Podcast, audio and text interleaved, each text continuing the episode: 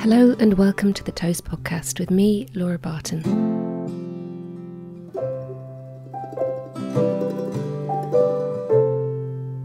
For our fifth series, we'll be talking about rhythm, how it forms in us, how we carry it, and where it can lead us. For months, the pandemic left Ballet Black unable to perform. The first break in the stride of the revolutionary classical company set up twenty years ago by Londoner Cassa Pancho. As they made tentative plans to reopen, she talked to me about our deep need for rhythm, diversity in the ballet world, and the sounds and sensations that led her to enter the world of dance.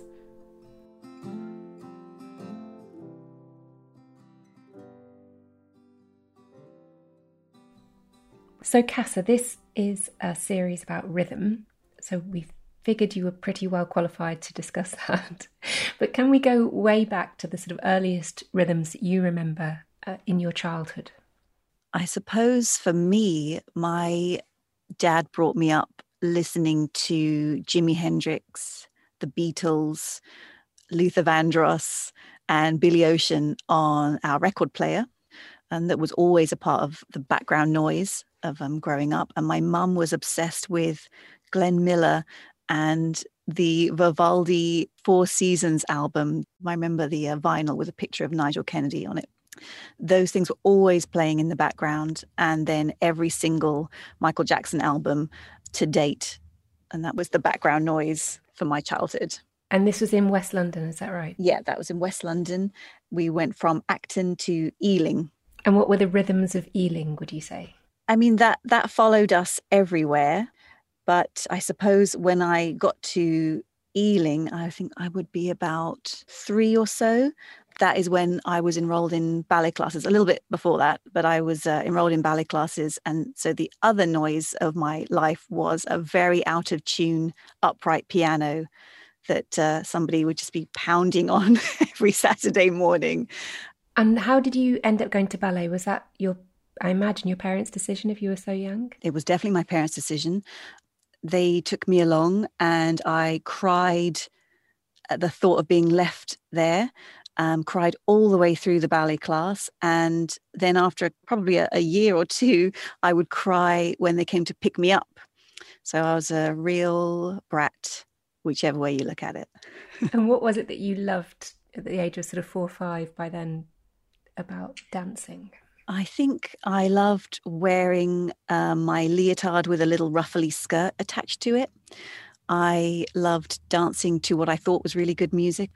And I really liked my ballet friends there. So it was a very different set of friends to my school colleagues. And how did you meld these two worlds of, of your dad's Billy Ocean and Luther Vandross, Jimi Hendrix and, and your mum's Nigel Kennedy, and then this upright piano leotard world?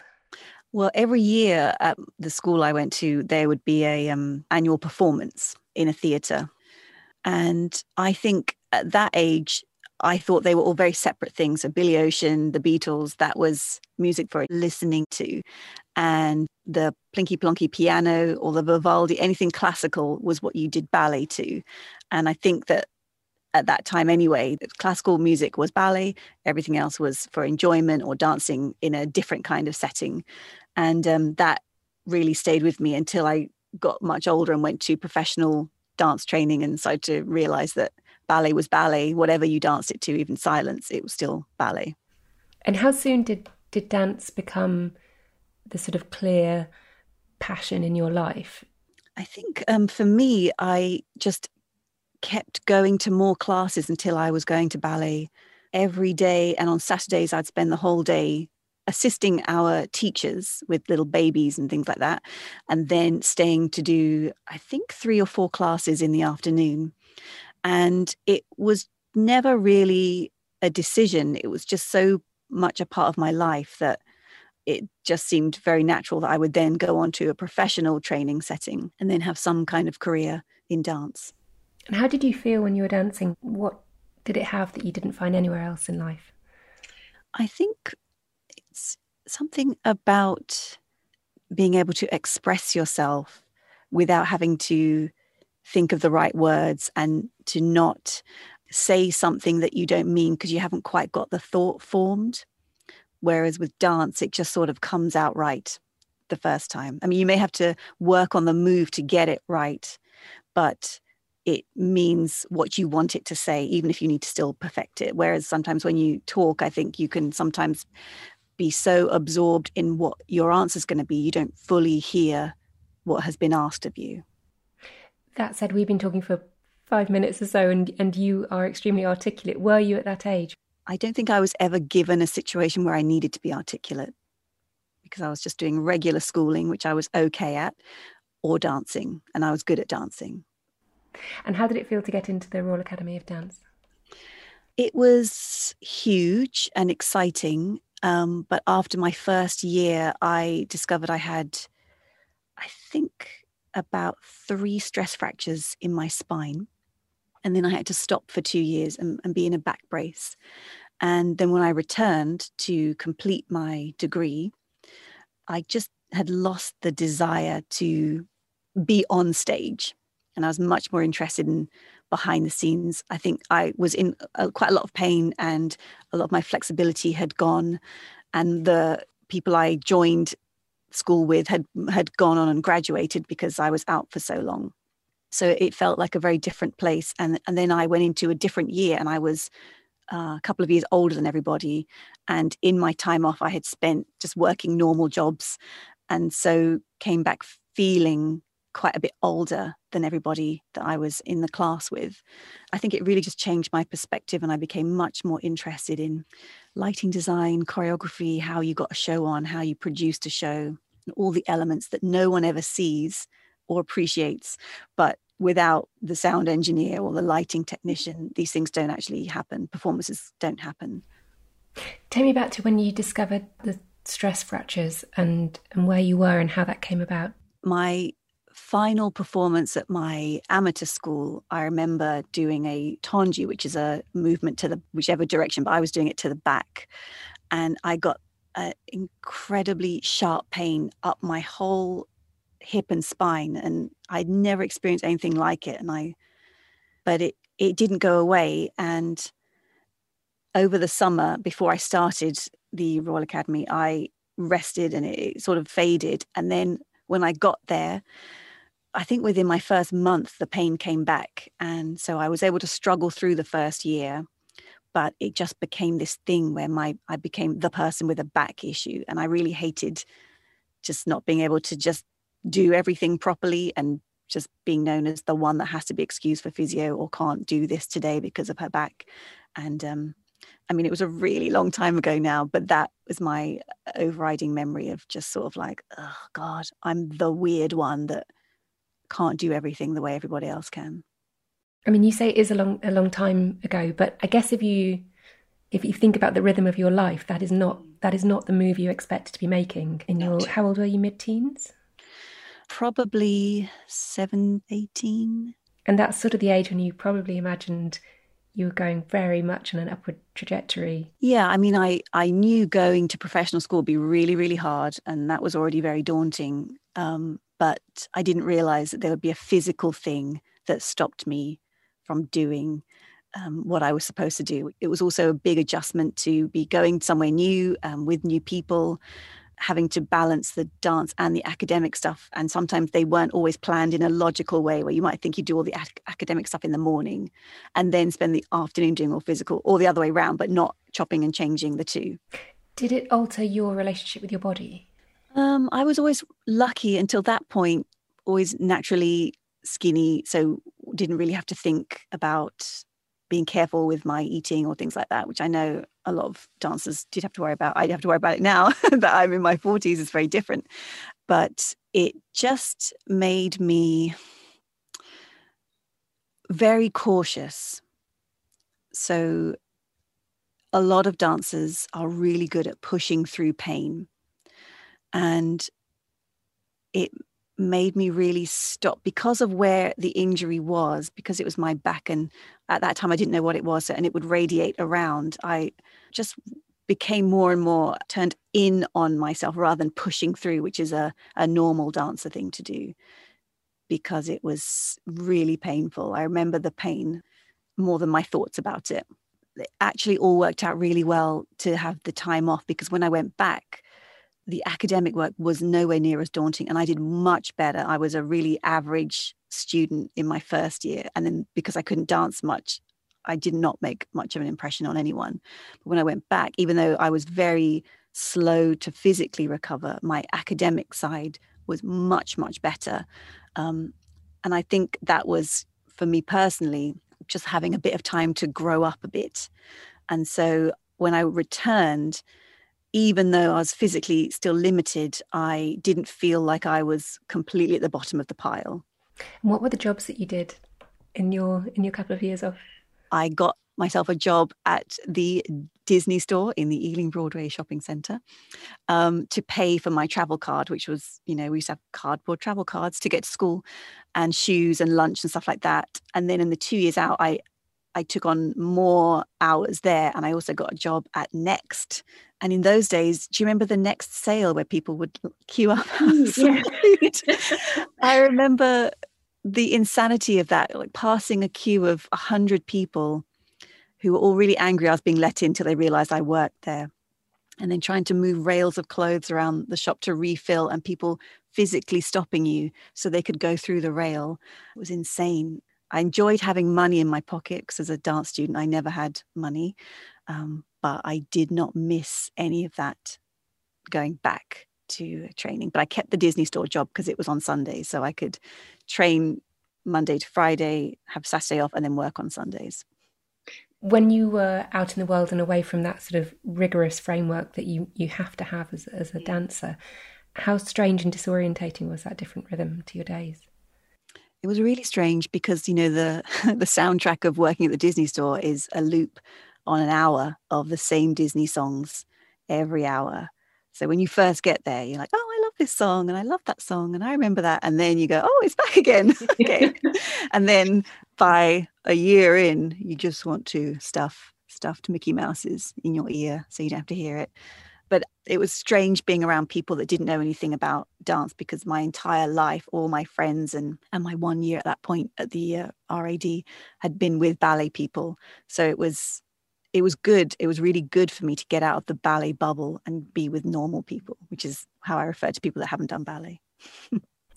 So when you left the Royal Academy and you got this new interest in all the other mechanics behind putting on a production, how differently did that make you see the way that your life would go from that point? I don't think I ever looked ahead to how my life would go. I think a turning point for me in my final year was writing my dissertation about the lack of Black women in classical ballet and some of the attitudes I encountered at my school really surprised me, and the denial of any issue of race in ballet. And that really consumed my final year. And so that was the driving force when I left, rather than the behind the scenes things, which were really useful to know. But then the driving force was, how can power structure in ballet be changed to make a difference? And is it possible? And if so, how can you do it? And if you do it, what will the change look like? Could you give us some examples of, of how people treated you? It? Well, I remember telling a tutor about my idea and was told, Black people don't have the physique for ballet, and they're also not interested in classical art. So why would you want to spend your final year writing ten thousand words about that? I've just answered it for you. um, And I think that also because I am at the very pale, pale end of being dual heritage, that a lot of people didn't know that half of my family is from Trinidad. People often think I'm Spanish or something. So I was also dealing with a group of people that didn't know what racial makeup of person they were talking to. I mean, that sort of thing for me just makes me more determined to do something. So it was a really good starting point. I thought, well, here we go. If we have a, a tutor in a very prestigious dance school who believes this, then what hope is there for anyone that wants to get into ballet who maybe is not white. And that was really good fuel for the dissertation. I think I read that you struggled to find interviewees, didn't you, for your dissertation, because there, there just weren't really any black ballet dancers in the U K at that time. There weren't. And again, all this predates things like YouTube, because now I, I get interviewed by students and they go, why didn't you just look it up? And I was like, I think I sent my first email in that third year. So I naively thought I'll interview four or five black women working in ballet in the U K and see what they went through to get where they got to. And, and there weren't any women working. And that was, I think, nineteen ninety-nine. So that meant I didn't have any um, answers from these women to to use for my dissertation. So I had to go back to the very beginning and ask the question of myself and of schools. What are you doing to encourage, if anything? How many black students do you have? Why would your marketing look a certain way with a lovely black student on the cover, and yet there's no one black in your class? You know, and what I found is that none of the schools would reply to anything that I asked, and none of the companies either. And I think also at that time, we have to remember that people were not collecting that kind of data on their participants in the way that we do now. But uh, it just got harder and harder because I didn't really have anyone to ask. So I managed to find some male black ballet dancers who were British and some women who worked in contemporary dance. And I spoke to a, a ballerina from America and looked, of course, at the work of Dance Theatre of Harlem in the U S to form the basis of the dissertation. And the overwhelming shout from it was, I was the only black face in the room. My teacher told me I should go into commercial dance or, you know, something where I would have a career. And so there was that sort of well-meaning teacher discour- actively discouraging ballet, probably not for um, underhand reasons, but it just meant that there was this drop-off point. Every time a dancer would get to that serious level, they would be pushed out of ballet and into something different, or they would be made to feel that their physique was just not going to work, or they should break their feet and have them reset so that they would fit into a pointe shoe more easily. And, you know, that was just the tip of the iceberg then. And, and as Ballet Black has gone on, that, you know, I've learned more and more and more. And even today, we're still uncovering things that are just horrific. But it's also as the world has learned what is and isn't acceptable. I'm sure that in ten years we'll look back on now where it seems like we're talking a lot more and think we didn't even scratch the surface. So yeah, that's how I answered the question that I set myself. But I looked at my dissertation yesterday. It's very, very thin because there weren't enough people really to talk to with that experience. And now I'm about to redo my interview questions with black dancers that are working today, which means there are now about twenty, which is not great, but I'm really interested to see how the questions from twenty odd years ago are answered today. How did the tutor who discouraged you from from doing that topic respond to your dissertation? Not interested at all. Really? No. But there were a couple of other really great tutors there who were really interested in the topic, but uh, no, not interested. So you started Ballet Black in two thousand one, I guess fired up by that. How and where did you start? With complete naivety. That's essential. With no idea of what running a business or a dance company, which is the same thing, but, you know, with no idea of how to do either. Um, and in some ways that was a good thing because it meant there was no fear because I had no idea what was coming. So I found some studios that we got free of charge, and one of the people I interviewed for my dissertation, one of the first black men in English National Ballet, which was then called Festival Ballet when he joined, um, was retiring, and so I asked him if he would teach a ballet class for Ballet Black.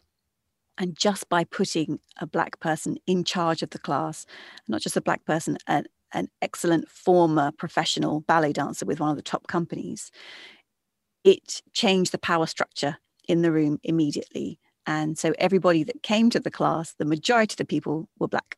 And that was a really simple, tiny thing that changed the way the room looked. Where did you get your students? It was really word of mouth, and they came from vocational schools, a couple of people.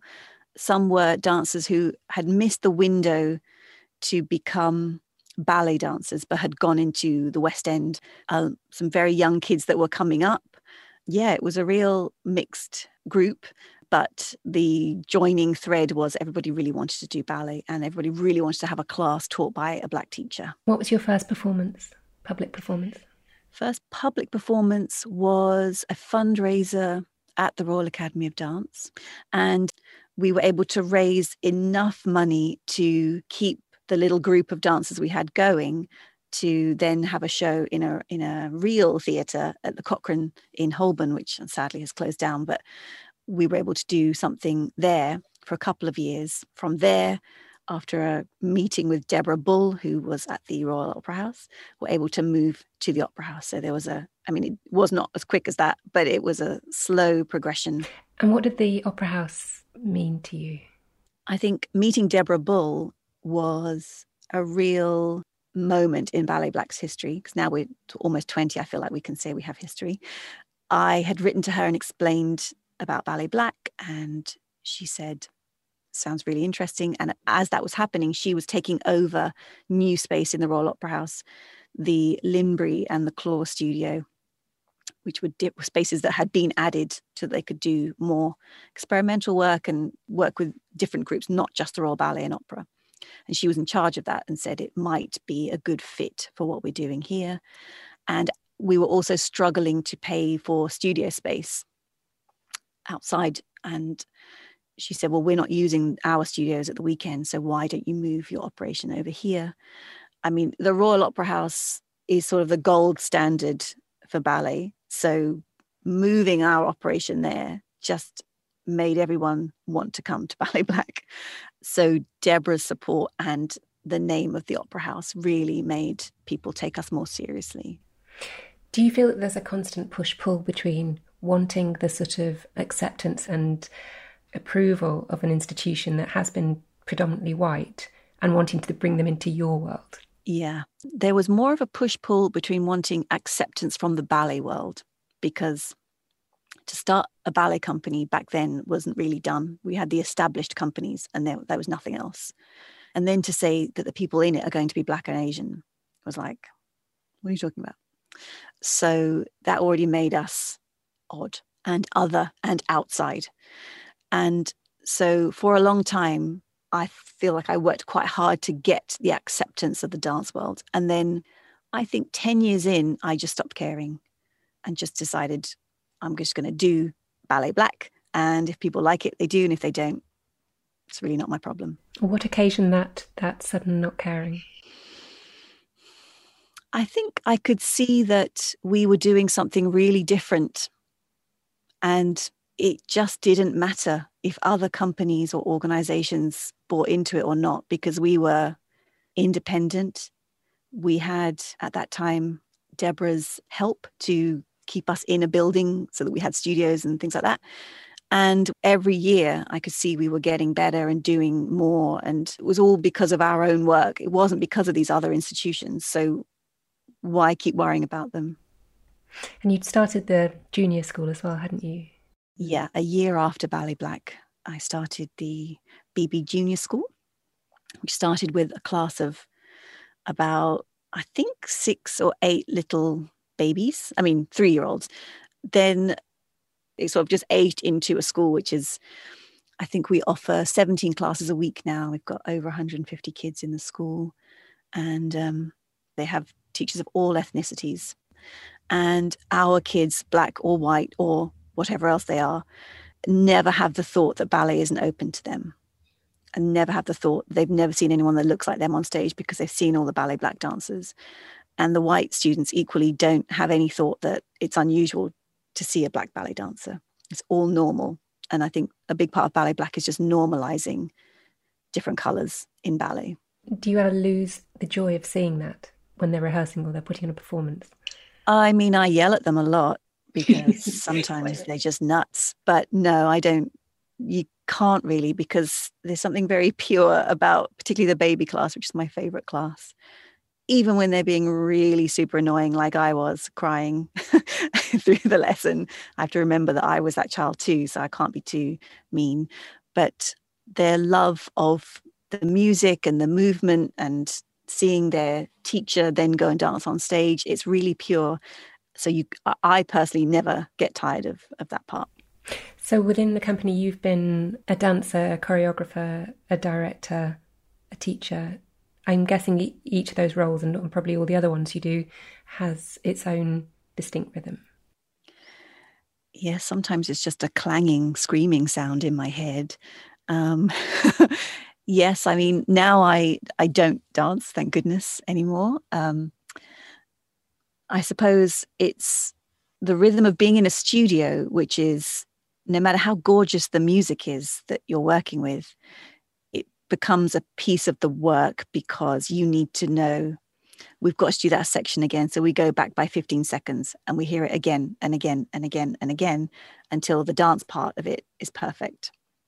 And then it can become, I look at my notes and it will say screechy part or the spinny part, just little little describers for me so that I know where I am in the rehearsal. And it's not until we then get it onto the stage that I can try and let that practical side of it go and just enjoy the music and the dance together.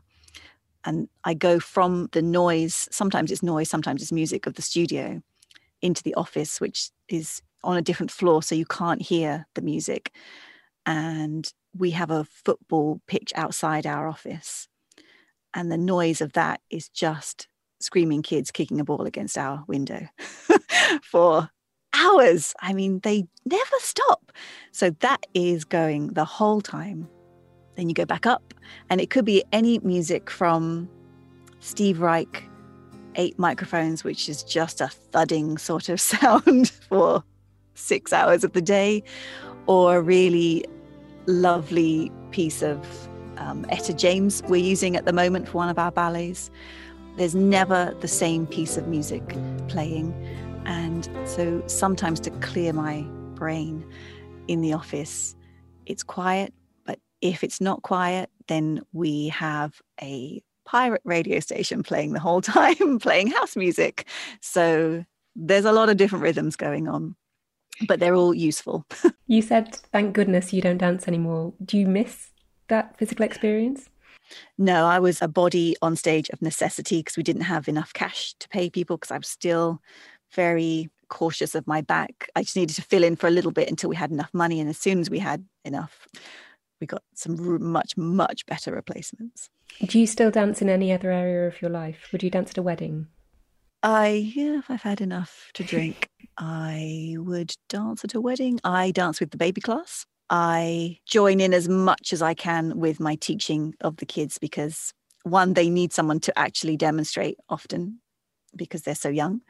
And two, I think it's just good to remember how to move, because having stopped for those two years, you know, it was really hard to come back from that. So I don't love dancing. And I know that's a really strange answer for somebody from the ballet world, but I know the benefit of, you know, always making yourself move. You've commissioned a lot of very interesting choreographers, haven't you? Um, yes. Could you give us a couple of examples on what it is you like about their work and what you're looking for? Gosh, there's so many. I recently, twenty nineteen, I think, I commissioned a French choreographer called Sophie Laplane, the resident choreographer at Scottish Ballet. And she made a really fun piece for us called Click, split into sections, and it was a real mixture of really beautiful lyrical movement, really interesting, fun movement, and it was costumed in really bright suits, but also danced on point. And I think it really challenged the idea of what people should look like on stage, and it was fun. And I think sometimes people forget that ballet can be fun. You can go and just really enjoy it, not because you're moved emotionally, but because you've just had a really good time watching it. So Sophie Laplane is someone um, who I really enjoy working with. And another choreographer that I'm really excited about is a company dancer who's always been choreographing quietly in the background. But when he came here, his name is Mthuthuzeli November. He's from South Africa. And when he joined the company as an apprentice, he said, oh, I really like to choreograph. And we found some little small opportunities for him. And that all built up into a really brilliant piece that we made in twenty nineteen called Ingoma, which was the first Black classical ballet choreographer in the U K to make a main stage piece. So it debuted at the Barbican on the on the main stage. And it was also the first ballet to document a historical event in Black history, the South African mining crisis that was in the forties, but also really applies to loads of different situations in Africa. And it was incredible. And it won a Black British Theatre Award. It won the Olivier Award. So, I mean, if you win an Olivier Award, then you're my favourite choreographer. Because yeah, yeah, yeah, it's like the criteria now is how many awards is your ballet going to win for us? Yeah, yeah, quite. Um, where are we now in the U K in terms of race and ballet? I know there's some very well-known figures at English National Ballet and Scottish National Ballet. Well, there were a while back, but more generally, has it changed? Ooh, we have a lot of work to do in the ballet world. We have some acknowledging to do, because what I am finding, particularly given the most recent Black Lives Matter movement, is that people are still in denial that there is an issue about race in ballet. And I think the only way for us as an industry to move forward is that some of us should no longer be made to explain that there is a race problem.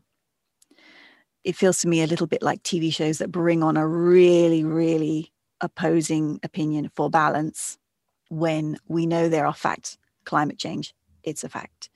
And race problems in ballet, it's a fact. So can we stop having the conversation, is there a race problem in ballet? And say, yes, there is. So how will we move forward from it? And I understand that talking about race is very uncomfortable for people. And often I think if you're not Black or Asian, or, you know, you might think it's not your place to speak, but actually racism wasn't brought about by or perpetuated by Black and Asian people. So actually, if you are not Black or Asian, it's a really good time for you to get in there and talk about it and see what can be done about it. But it feels really difficult to do that while we are trying to convince people that it is a problem. I know you've done some work like pointe shoes that aren't Caucasian pointe shoes. Are those things that we might not always identify as having any influence over who goes into ballet? Are there other ones that you you would point to? I think, um, you know, the shoes was a real significant moment for, not just for Ballet Black, but I think for British ballet. These things have been done in America for longer, but they have a longer history of having Black artists in ballet because of Dance Theatre of Harlem. And I think what we can't underestimate is the importance of being able to walk into a, a ballet shop and seeing something in your own skin colour. And how what that signifies to the to not only the student but also the family, to see there is a place for you in ballet because here are some tights in your skin color. It's really basic, and it was really really hard to get it done, and we got a lot of abuse from a lot of places for shoes and tights, which shows you there is a problem with race globally still. But even though it may seem like a small thing, it is a big thing to have these items. But I think we need to be cautious that we don't say, well, we have brown shoes and tights now, we're done, diversity is solved. Because I think that when you have something tangible like that that you can actually feel and see, it's easy, and I understand the comfort in it, to say we've done that, we're finished with our work. But the truth is there's a lot of unseen stuff still happening, even if it's micro. It's still happening, and we need to get ballet to a place where a little girl or boy, whatever colour, doesn't have to consider that there isn't something necessary to do ballet that doesn't exist for them because of their skin color, or that they have to do extra work on, like dyeing or painting, because it doesn't exist for them. And a lot of your work now extends outside of the city, outside of London, doesn't it, as well? Yeah. Pre-Rona, we would tour the U K, I mean, all year, really. We're a touring ballet company. So we do our big London things like Barbican, but then we go out on tour and we take ballet to places, either the size of the Barbican, huge thousand-seater places, or really small, intimate theatres like the Stanley and Audrey Burton Theatre in Leeds or Dance Exchange in Birmingham. So the hope is, and actually we, it's true, that taking this work to smaller places means that you are getting work out to people that maybe don't consider themselves people that go to big, fancy, expensive theatres. They go to their small local theatre. And so we we like to try and engage both of those audiences so that the, the question is answered. Here is Ballet Black. The dancers are brilliant. Have a look. Be inspired, whether it's just to, to watch ballet, to enroll your kid in ballet. It doesn't matter. We know that not everyone that joins ballet is going to become a professional dancer. That's not really the goal, but it's just to to change the look and the landscape of the whole art form, because not just who's on stage, who's in the audience as well. Yes, absolutely. Because the world of ballet, uh, it's not just got a race problem or even a gender problem. It's also got a huge class and economic problem, hasn't it? Just as yeah. opera does, yeah. It does. I mean, and that's because the country has that problem. So, you know, and but some things like ballet really cling on to that class thing. And actually, when you think about it, ballet schools, like the sort of pre-professional ones, are generally in church halls up and down the country. You know, they're they're not terribly expensive compared to football and a football kit and all that kind of stuff that you would need for for activities which are far more accepted, I think. And all walks of life go to our ballet school. And for sure, even in the uh, early eighties, when I was at ballet school, there were people from all different backgrounds. So I think that this idea that ballet is really, really elite, that might be the very top part of ballet, like athletes, like Olympic athletes. Only the very, very best will be professional. But at the amateur level, where there are far more people, it's really for anyone. If you want to to dance, you want to move, you want to make friends, you want to learn, if you as a parent, if you want your kids to learn about discipline and working hard and all that kind of stuff, ballet is perfect, as well as the physical activity, which we know now much more today really helps mental well-being as well. So it still baffles me that people think that ballet is such a quote high art thing, because one, I don't really know what high art is. Art is art. Maybe you don't like some of it and you do like other aspects, that's fine. But I think when we talk like that, we separate and we prevent people from participating. This has obviously been not only just a job, but a massive labour of love and a passion for you. What room do you have in the rest of your life for other things that have absolutely nothing to do with ballet? None. Why would I do that? I don't know. The skipping sounded intriguing. None. None. Nothing else whatsoever. Fair enough. That's dedication. You learnt discipline early, I guess. Yeah. Yeah. I mean, it, particularly now that we are really talking about race, I mean, we, the, the dance world, it's much more mentally taxing. And even though Corona has prevented us from doing our usual live shows, there's in some ways more going on um, behind the scenes at Ballet Black. Even though our dancers can't be working the normal way, there's still a lot going on in talks and discussions and consulting and helping other organisations look at how they treat diversity. So it, there's just constant clanging going on. And so for a day that's not at work, I mean, I'm thinking about it all the time, but maybe I'm also watching telly or going out to the park for a walk. But when I'm out on my walk, I'm probably talking to somebody about Ballet Black. So how do you think the dance world and the creative world in general is going to look when we are liberated from Corona related lockdown? Ah, that's a really good question. I, I went to one show in between the lockdowns. I think it was October when theatres were allowed to do really distance shows. And it sold out so fast. I got the last ticket. And I had thought I had loads of time to book because, you know, the news keeps telling us that everyone is going to be very cautious to return to stuff. But actually, they tell us that at the same time showing us beaches packed with people or people in shops. And, you know, so I hope that audiences will be keen to come back as long as we can do it safely. And I think in theatre, actually, we're so used to working within restrictions of low low cash and stuff like that, that if you tell us this is how it's got to be done, we'll do it. And there's no one better than stage managers of the theatre world to make sure that we're all doing what we're supposed to be doing. And I know the Ballet Black dancers and, and our wider friends in the dance world are desperate to be back on stage.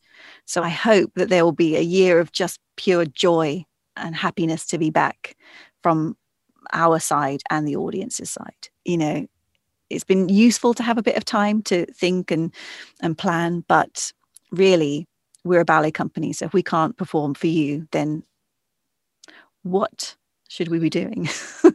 What do you think we get as audiences from watching other people dance? Oh, I think at a Ballet Black show, I mean, I hear loads of different things. Some are just body envy from just seeing these amazing people um, and the things they do and the lifts and the moves. And, and I, I think there's that, but there's also the beauty of the movement and the music and, you know, a really good production pulls all those things together and you're not really aware of the individual things. You're just seeing a great piece of art. And I think that it gives, however long the show is, that is a moment of escape. And for you personally, not even as a professional ballet person, is there one particular move in ballet that just makes your heart lift when you see it? um, I'm so critical. As you should be. I think because I know how painful it is, seeing a ballerina bourrée across a stage, which is lots of little tiny steps on point, but if you do it right, you just look like you're floating. When that is done to perfection, that is probably one of my favourite moves. Throughout your career, Cassa, there seem to have been parts where you've been part of an established rhythm of the dance school and studying ballet, but there have also been periods of disruption, whether that's your injury when you were younger, or whether that's even coronavirus now, but also more deliberate acts of, of disruption, whether that's introducing pointe shoes and tights that work for different skin colours, or frankly, even founding Ballet Black at all. How aware are you of the importance of disruption to, to an established rhythm? And do you use that as a tool? I don't think I deliberately use it as a tool, but I uh, have become over the almost twenty years very aware of what the disruption, what the fallout from the disruption will be. And each time something happens like the shoes, or like the time that we performed with Stormzy at Glastonbury, that was a massive disruption in terms of we were going along slightly under the radar, known in the dance world, but not really to the wider world. And this just dropped us onto mainstream television. And that was really great for us and a bit exposing because, first of all, a load of people were like, wow, who who's this? But under that were a lot of people saying, why are you worrying about brown shoes? Which was w- words about the brown shoes were projected over our performance at Glastonbury because Stormzy could not believe that shoes were only made in twenty eighteen for people with brown skin tones. And so he wanted to, along with all the other community elements that he worked into his set, he wanted to feature Ballet Black and the fact that these shoes took so long to come into being. So that was wonderful, very exciting. Performing at Glastonbury was incredible and a disruption to our normal way of working, like going to a theatre, setting it up. You know, we were with Stormzy's people and choir and the bike gang, and it was, you know, not like uh, Ballet Black set up at all. We warmed up in a dressing room where somebody was just cutting towels into smaller towels for all the other singers. So all of that was fun and very exciting. And then the performance happened and we were riding on an incredible high. But underneath that were a lot of people who decided to send us a lot of abuse, because why were we talking about the importance of brown shoes when knife crime is so prevalent? Why would you want a ballet company to solve knife crime? I mean, obviously, because they think all black things are one. So that was a real disruption to our sort of established, slightly under the radar rhythm of of existing on social media. And, you know, we we blew up for a time, you know, about a month. We were getting probably six wonderful comments and four horrible ones every hour. And that was that was huge. And similarly, when the shoes came out, just within the dance world, we got a lot of praise and a lot of, a lot of people saying, I didn't realize this didn't already exist, which really annoyed us because it took so much work to get them made. But then under that, an undercurrent of people who really didn't want us changing the tradition of pink tights and shoes and thought that it was the stepping stone to ruining ballet, which is insane, because how does a black dancer having shoes in her skin color take away anything from a white dancer having shoes and tights in their skin color? It doesn't. So these are things that I can now see. I know if we're going to launch this or say this or do this performance, it's going to blow the lid off for a bit, not constantly, because people move on to other issues, but it becomes very exposing in a good and bad way each time.